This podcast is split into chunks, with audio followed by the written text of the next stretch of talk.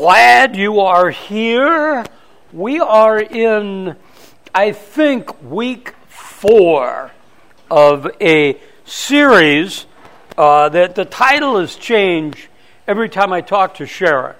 But I, will give you, remind you of the premise and, and, and just be patient as we develop it. It, it came out of the aging phenomena that we saw. I, uh, I got interested in aging when I got old. And uh, I think I told you my first trip, I knew there were a lot of people who were old. And I, I'm at Walgreens and I'm buying Preparation H, a depends, and don't be looking down there. and what else? I had something else. Preparation H depends. Something else. I'm checking out little girl about 20 she bags it and gives it to me and says, Have a nice day. And I said, Does this look like the components of a nice day to you? And, and so I, I literally, I, I don't mind sharing this. I, I'm going to Fry's to buy my first box of Depends. And I thought, how am I going to do this? How am I going to find them? Where are they? And I know Fry's store pretty well. So I said, well, they'll be to the right. They're not going to be with like the Pampers.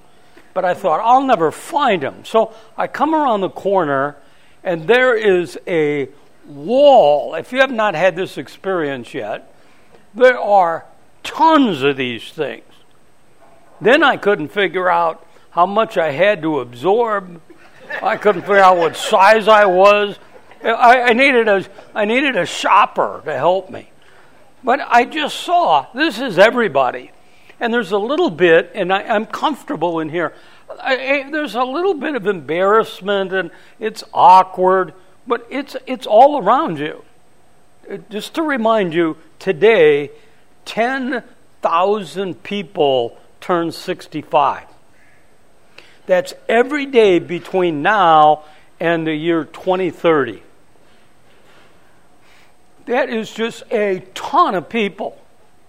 That's a ton of people who are counting on others to keep working to pay for that Medicare and that Social Security. And that can't happen. So I, I don't want to get in. Eh, I don't want to get into that. I started working on the aging, and, and here's what we saw really quickly. This is a this is a giant point. I started talking with old people. So don't be offended by that. I mean people like me and like many of you. And I realized that the majority had not prepared financially for retirement. I think I told you the last stat I saw said at age 55, 50% of people have saved, are you ready? Nothing for retirement. At 65, the average savings is around $10,000. So that'll get you a one way Viking cruise somewhere. Well, here's what I discovered, and I knew that going in.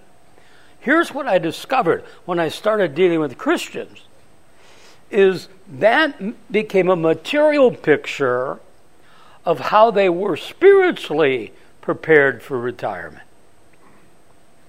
When I started hanging out with guys that were retired or getting close to their aging, and it was just us, they would say, This is the toughest time of my life.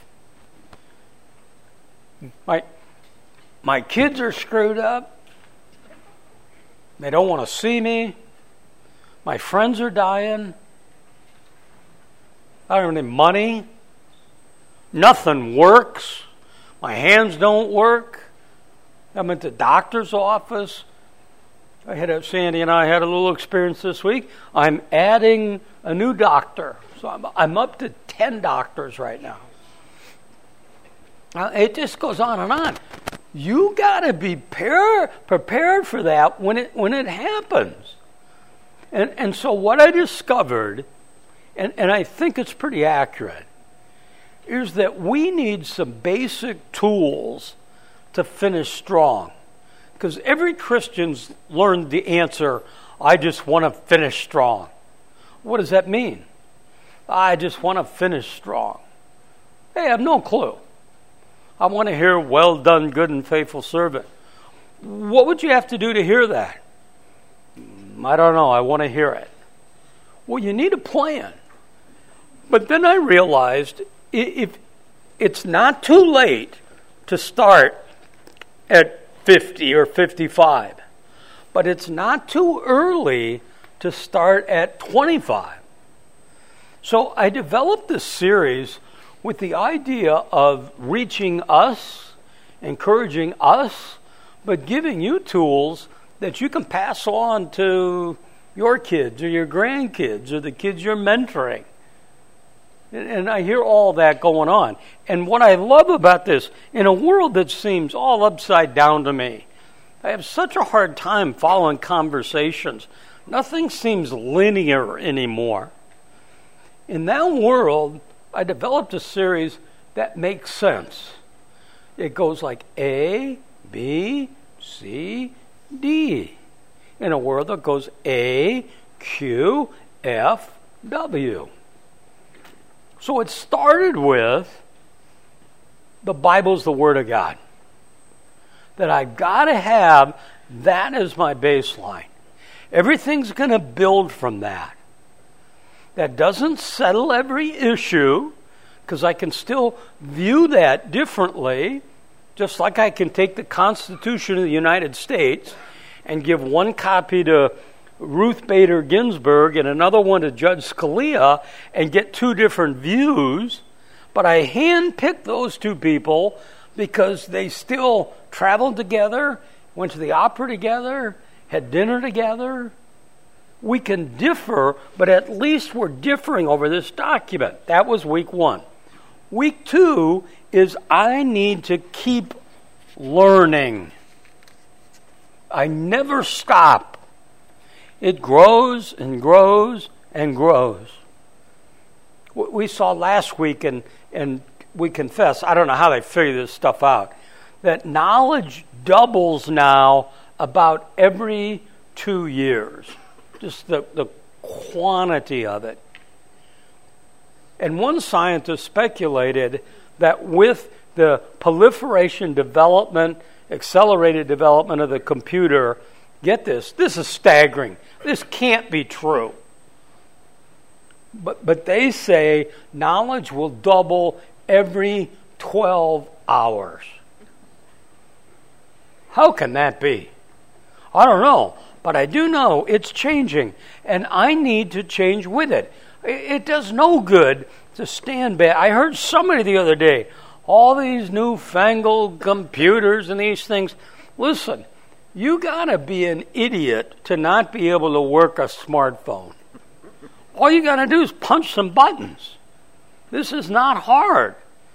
The basics to search the internet, text your grandkids and, and to stand back and say, all this newfangled stuff, here's the answer. Hey, if you're young, teach me. I have my grandboys all the time. We're in fantasy football right now. We're 4 and 0. This can't last long. But we're in fantasy football right now. And I have the boys every week, today, today at 2 o'clock, they'll be at the house. And they'll be going, Papa, we need to do this, we need to do this. I go, I don't know how to do that and they'll show me these things, and it connects us. I don't remember what they said, I don't know what they said, but it values them and it deepens us. So, so obviously, I want to learn the new stuff, but I want to go back to the Bible, which tells me that it's good for, remember, it's fundamental teaching, reproof, correction, and training in righteousness. So, the Bible tells me what's right what's not right, how to get right, how to stay right. Third, this is today, this is new. Third, I need to make godly decisions. So I got the book, and I'm learning. Uh, when I reach 65, uh, there's not a time. There's never a time when I'm done making decisions. You make decisions every day, uh, uh, uh and they vary in importance. Uh, in, in, your life, life okay, you, don't need to write this down. Life is tough.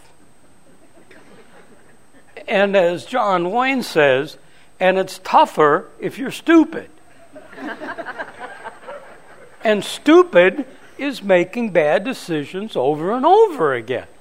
So I'm one day at Costco. And I'm walking, and I see this guy walking, and he makes eye contact. And it's clear that I should know this guy. But it's out of, con- I don't know who he is. So, uh, but I, I couldn't wait to get home to make the notes. He, he sees me and he stops. He gets this boyish, like he's going to the principal's office, look on his face. And he said, I assume you heard what happened. I said, No, I didn't. He said this I did something really stupid. I haven't been to your thing in a while, but I went every week for, I don't know what he said, five years. And I violated every principle you teach. And it's stupid. And I'm in real trouble. Now, I, am a sucker. I feel, I mean, I, I hurt for that. There's not any way I would make fun of that, mock that, look down on that. Every dumb thing there is to do, I've done. Everything. Uh, this week, this, this Saturday is my 50th high school reunion. So I got out my high school yearbook and discovered mm, I don't think I'm ever going to be on the Supreme Court. don't think I'm going to make. And I regret. I'm, in, I'm a, I, I actually typed an email for this week about it. I'm ashamed. I'm embarrassed. But once God saved me, that pile of stupid decisions went from here to here. Not because I got smarter. I, God just gave me a heart that wanted to obey Him. And if I want to know what's going to make life work, He's going to tell me. Now, I want you to grab this phrase and, and, and, and grab it. We'll, we'll touch on it the rest of the day, and, and it's going to be the basis for next week. Most people believe in God but don't believe God. 90, and the numbers are varying. They're actually getting lower. When I started, it was like 90%. Now it's like 91. I don't know.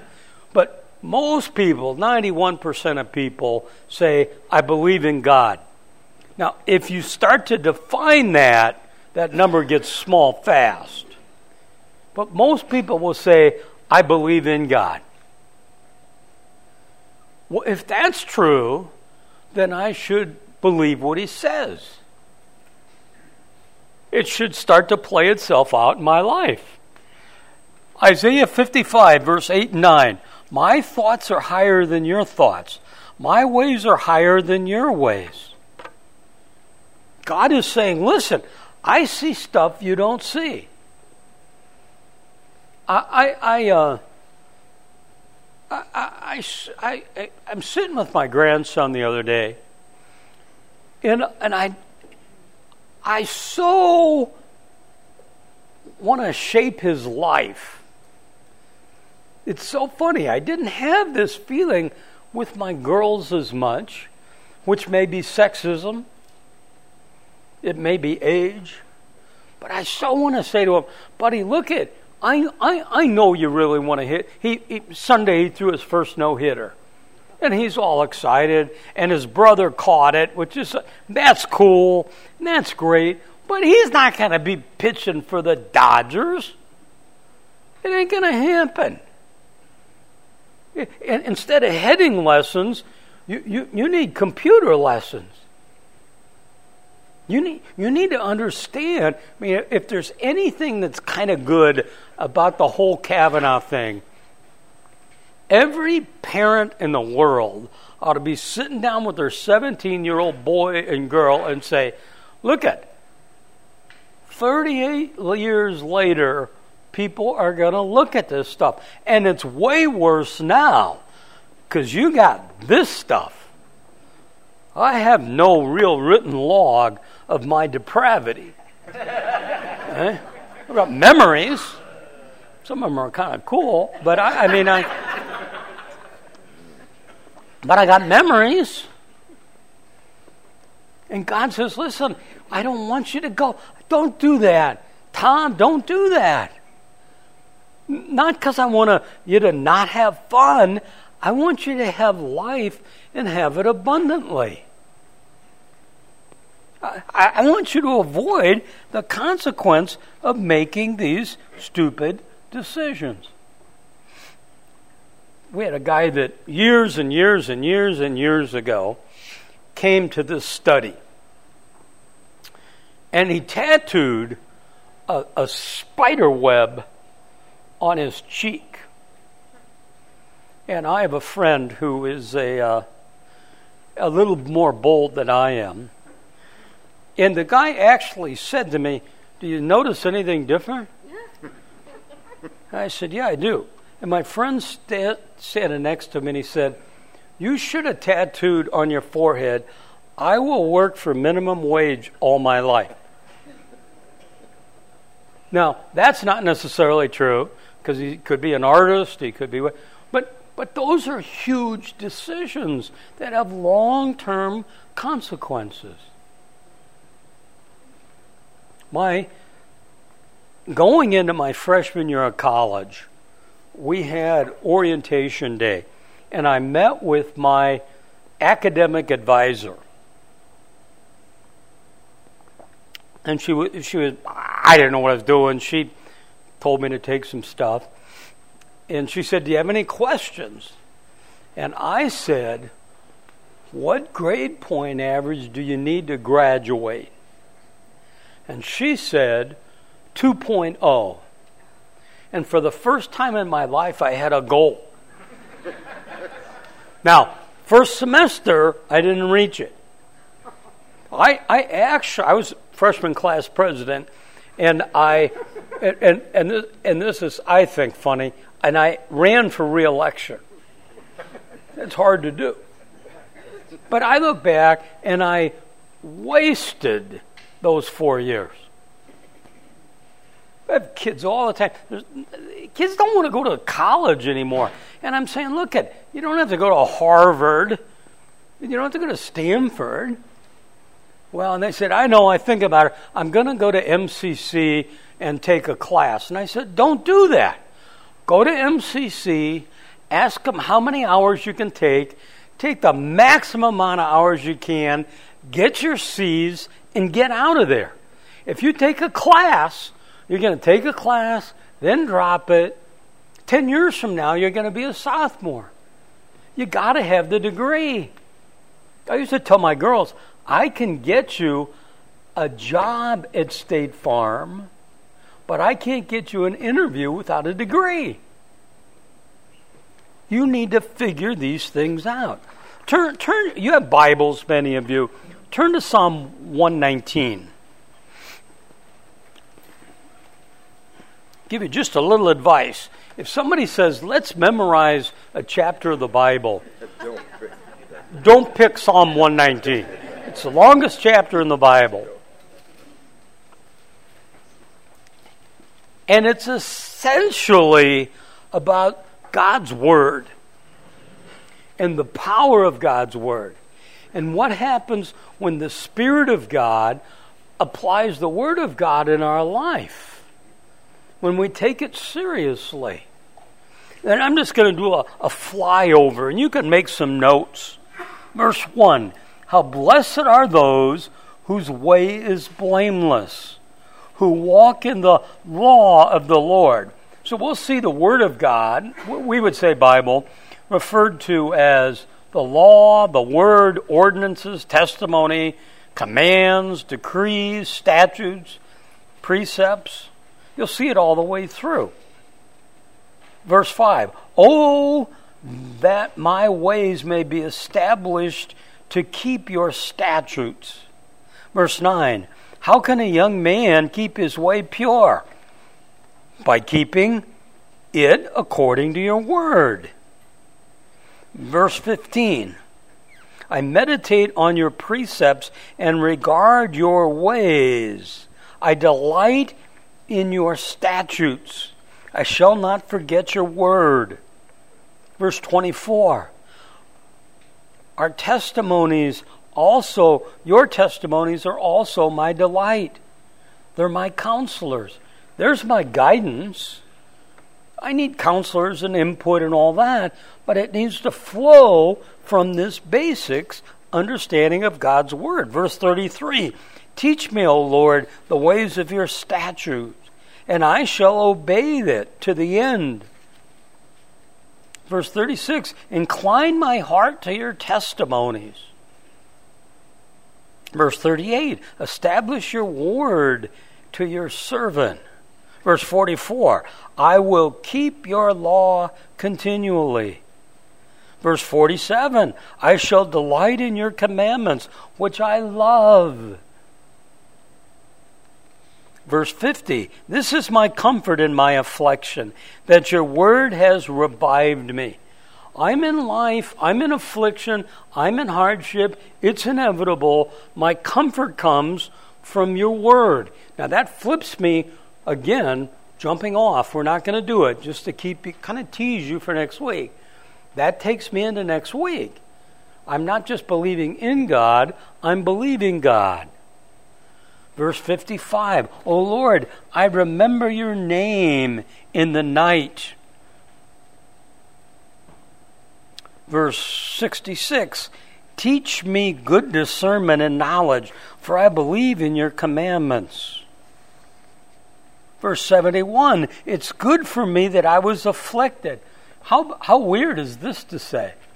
It's good for me that I was afflicted, that I may learn your statutes. It's good for me that I suffered this hardship because I've learned your word is true. That's essentially what the book of Job says. Job goes bad, badder, baddest, terrible. And then when it's all over at the end in chapter 42, he says, Before God, I heard about you. Now I've seen you. Where did I see you? In your faithfulness to me. Remember what we talked about? Our hope is in the promises of God, the faithfulness of God, the character of God, the sovereignty of God. Verse 88 Revive me according to your loving kindness. Put life back into me verse 93 I will never forget your precepts. You get the sense here. It can go on and on. Verse 105 Your word is a lamp to my feet, a light to my path. It shows me how to go, where to go, what to do. Verse 113 I hate those that are double minded, but I love your law. How do I become double minded? Well, I'm holding two competing value systems. You can't have a value system of the world and a value system of God without them colliding eventually. And always, this word has been hijacked, always God's word trumps the, the word of the world. this is where I go. Verse 143 Trouble and anguish have come upon me. Your word, your commandment are my delights. Your testimonies are my righteousness forever. Give me understanding that I may live. Verse 153 Look upon my affliction and rescue me. Don't forget me. He's not going to, it's just the cry of his heart. Verse 160 The sum of your word is truth, it's total. God's spoken to us. He, he doesn't have, he, I get on my uh, phone, I have a Bible app, and every once in a while, I'd say every two months, I get a Bible update. And I'm always going, uh, uh, what are they updating here? Because this thing is complete, done, closed. Everything God either wants you to know or thinks you should know is in here. And so now it's time to figure out a decision. It's time to take it and move it from word to reality. And it's not just, and, and this, I, I think this has been my deal. I, I've just been doing so much reflection this week, which doesn't mean anything other than I'm thinking a lot. But, but I've been reflecting about the last 38, 39 years of following Christ. And what happened for me, and God was so good, is right away He gave me a mentor who saw that the Word of God was not the end, but a means to the end. He, he showed me that there's practical application. There's a wonderful man by the name of George Washington Carver. Uh, he was born to slaves in 1860. He was sickly, so he never had to work in the field. He worked around the house. He was a house slave. He did a lot of gardening. He, he, become, he became infatuated with plants. He ended up attending Iowa State College of Agriculture, which is now Iowa State about the fifth best college in Iowa. I don't know about that. You know his story, many of you. He began to work, and I want to make sure I get the numbers right for you. His research developed 325 products from peanuts, 108 applications for sweet potatoes, 75 products derived from pecans. He, at, at one point, uh, uh, Thomas Edison offered him a six figure income. He said no. Booker T. Washington, who was the president of Tuskegee Institute, wrote him a letter and said this I cannot offer you money, position, or fame. The first two you have, the last from the place you now occupy, you will no doubt achieve. These things I ask you to give up come to Tuskegee. At one point in 1921, um, in a much more congenial environment, he was invited to appear before a Senate subcommittee. I'll read you the dialogue, it's brief. The senator, a bit stunned by all of this, said, How did you learn all these things? Carver, from an old book. The senator, what book? Carver, the Bible. The senator, does the Bible tell about peanuts? This is so good.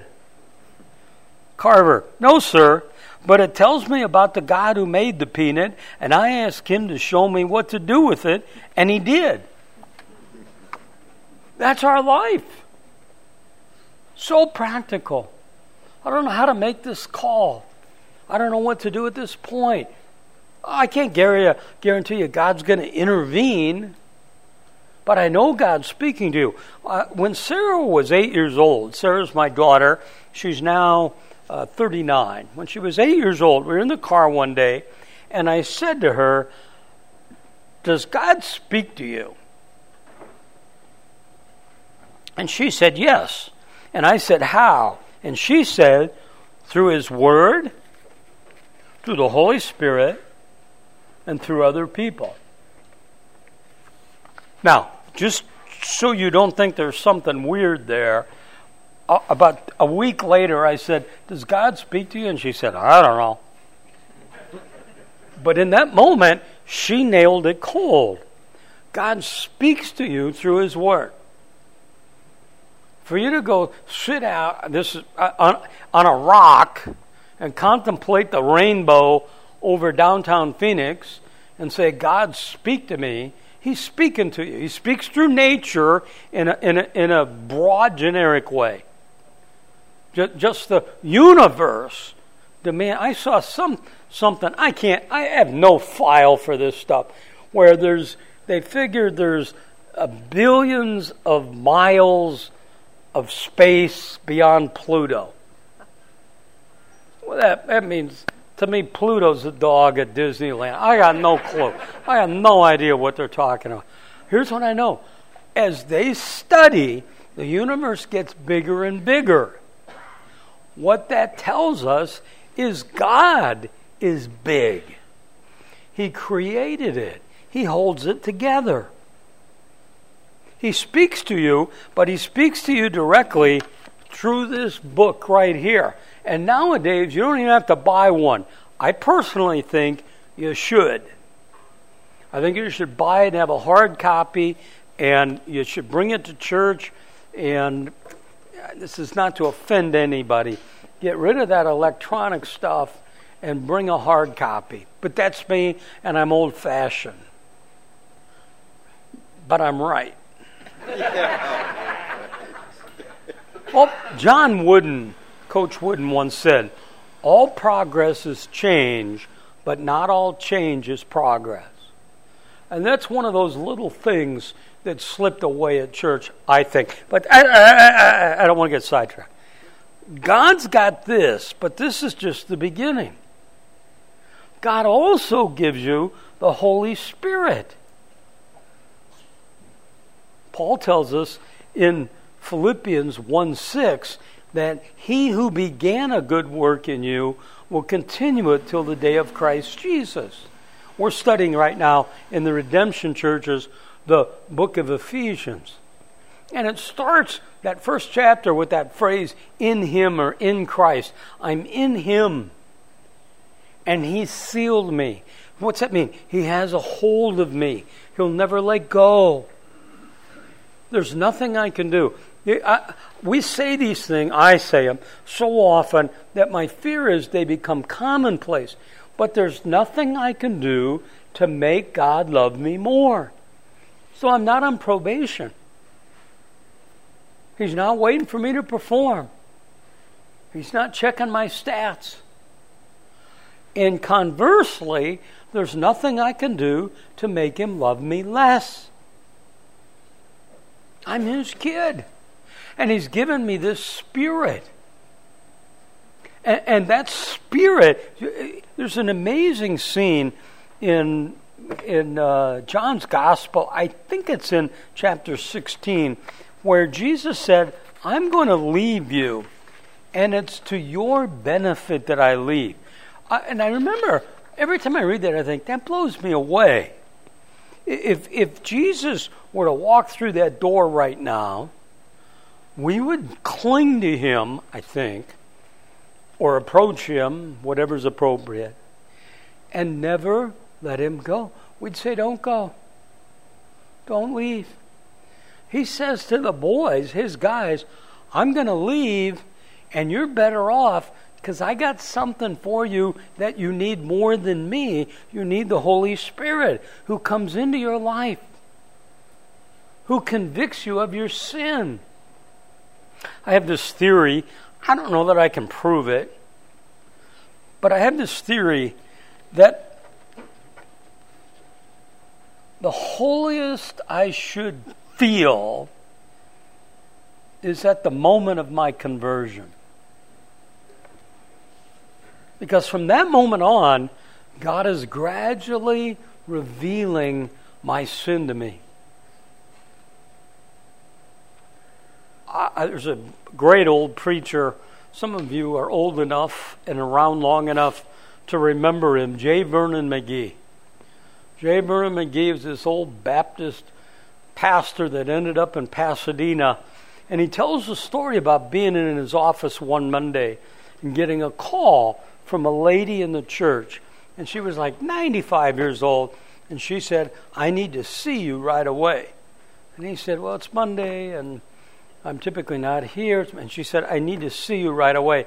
I have sinned grievously. Well, just curiosity alone made him want to meet with her. So she came in and she sat down and she said, I'm, I, I have sinned so bad.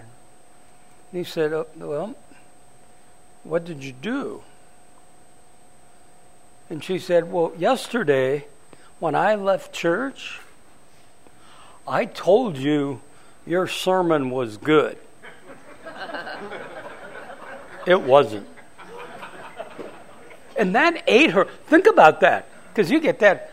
I have 100 people lie to me every time I teach. Oh, it's great. Yeah.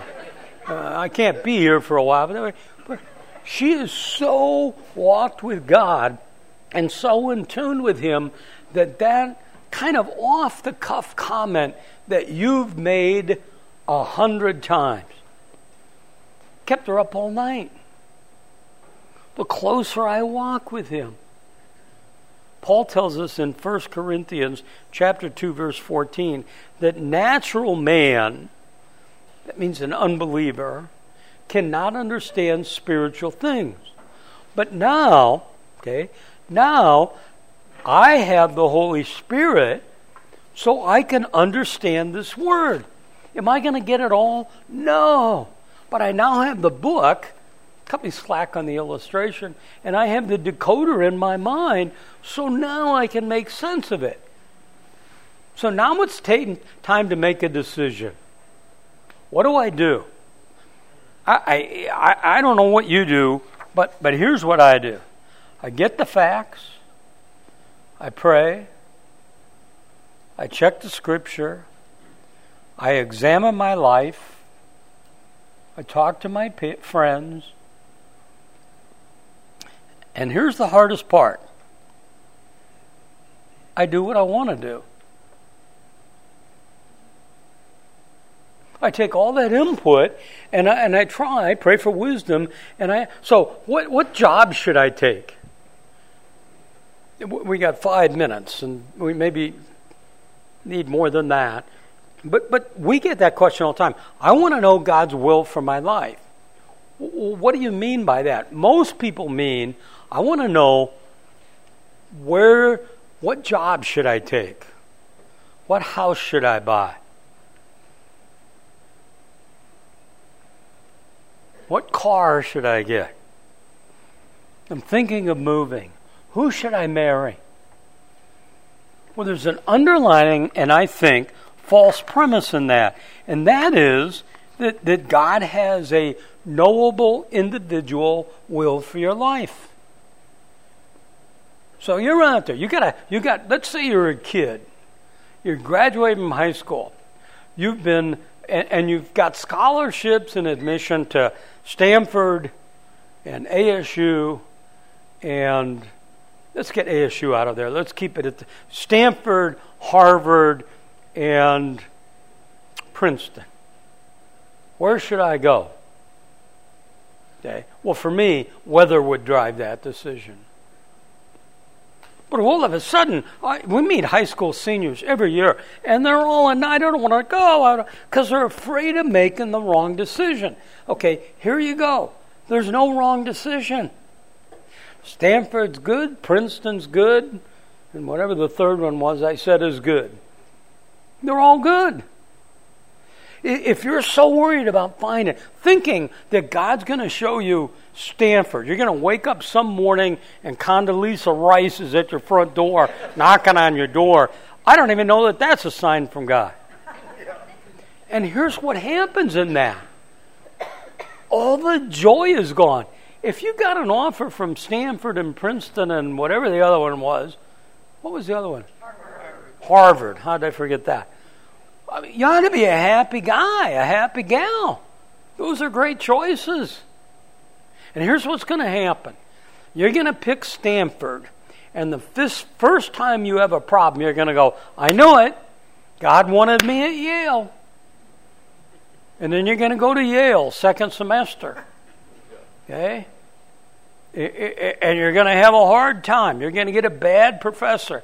And you're going to say, I know it. He wanted Harvard. He doesn't care in a noble way. So I look and I value. So here's how you make a decision. This is a big one. I'm going to get married. Who should I marry? Well, what's the scripture say? Well, the scripture says I have to marry a believer. So that's kind of an entry level position. If you're going to violate that one, expect trouble. And in the rules, guys, you got to love her. Wives, you have to come alongside, submit to him. So, guys, you better get somebody who's lovable. Not just pretty, not just a health nut. She's like nice. And you got to follow this guy. So here's a tip. I used to tell the girls if you go on a date and you're at a restaurant and it's time to order, and the server says to your date, What, what would you like? Uh, can you come back? And they come back five minutes later. i have a cheeseburger. What kind of cheese would you like? I don't know. Uh, Swiss. I don't like Swiss. Cheddar. Here, here you go. You don't want to marry this guy. If he can't figure out lunch, he can't figure out life. So you develop a grid. You develop the things that are important to you. You should have interests in common. And, and I find that a lot. Sandy and I have nothing in common. And, and we knew that going in. But it would be nice if we had something in common. I used to joke, we'll be okay because we do have one thing in common we both love me. but I, I, unfortunately, that was true, and that's not enough. So you've got to try to figure out who to marry. It's real simple.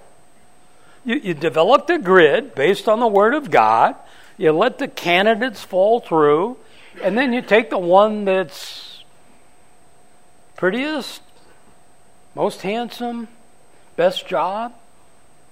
That sounds so crass, but that's how you do it. When I want the will of God, here's what the Bible gives me. God's sovereign will, Acts 2 22, 23, which is a mystery. God's moral will. So God says in His Word, don't be drunk with wine. Okay, so he's tell, he's not he's not saying I don't think, okay, don't drink. He's saying don't get drunk with wine, and I think we could expand that to say he, he pretty much doesn't want you smoking dope and dropping acid and doing all the other stuff. Don't steal. So if you got a job decision and, and one of them is at Intel and the other is flying a Cessna 150 to Mexico to pick up drugs and bring it back, um, take the Cessna and then confess it as sin. No. Uh, I mean, go to Intel. It's not that bad. You see how that is? And, and, and the freedom. There's so much freedom available to you in the middle of that. That's how you make decisions. It's really that simple. And you make decisions. Think, think that through. If you need a book, which I, I doubt you would read, but there's a book, and it's really good, called Decision Making and the Will of God. It's by a guy by the name of Gary Friesen, and I think it's spelled F R E S S E N. It's thick, it's cumbersome. The first 200 pages or 150 pages are, you can blow through them. But he gets to the end and he nails this. God's given you great freedom, which should translate to great joy and great gratitude. Next week, I want to dig deep on this idea of most people believe in God but don't believe God.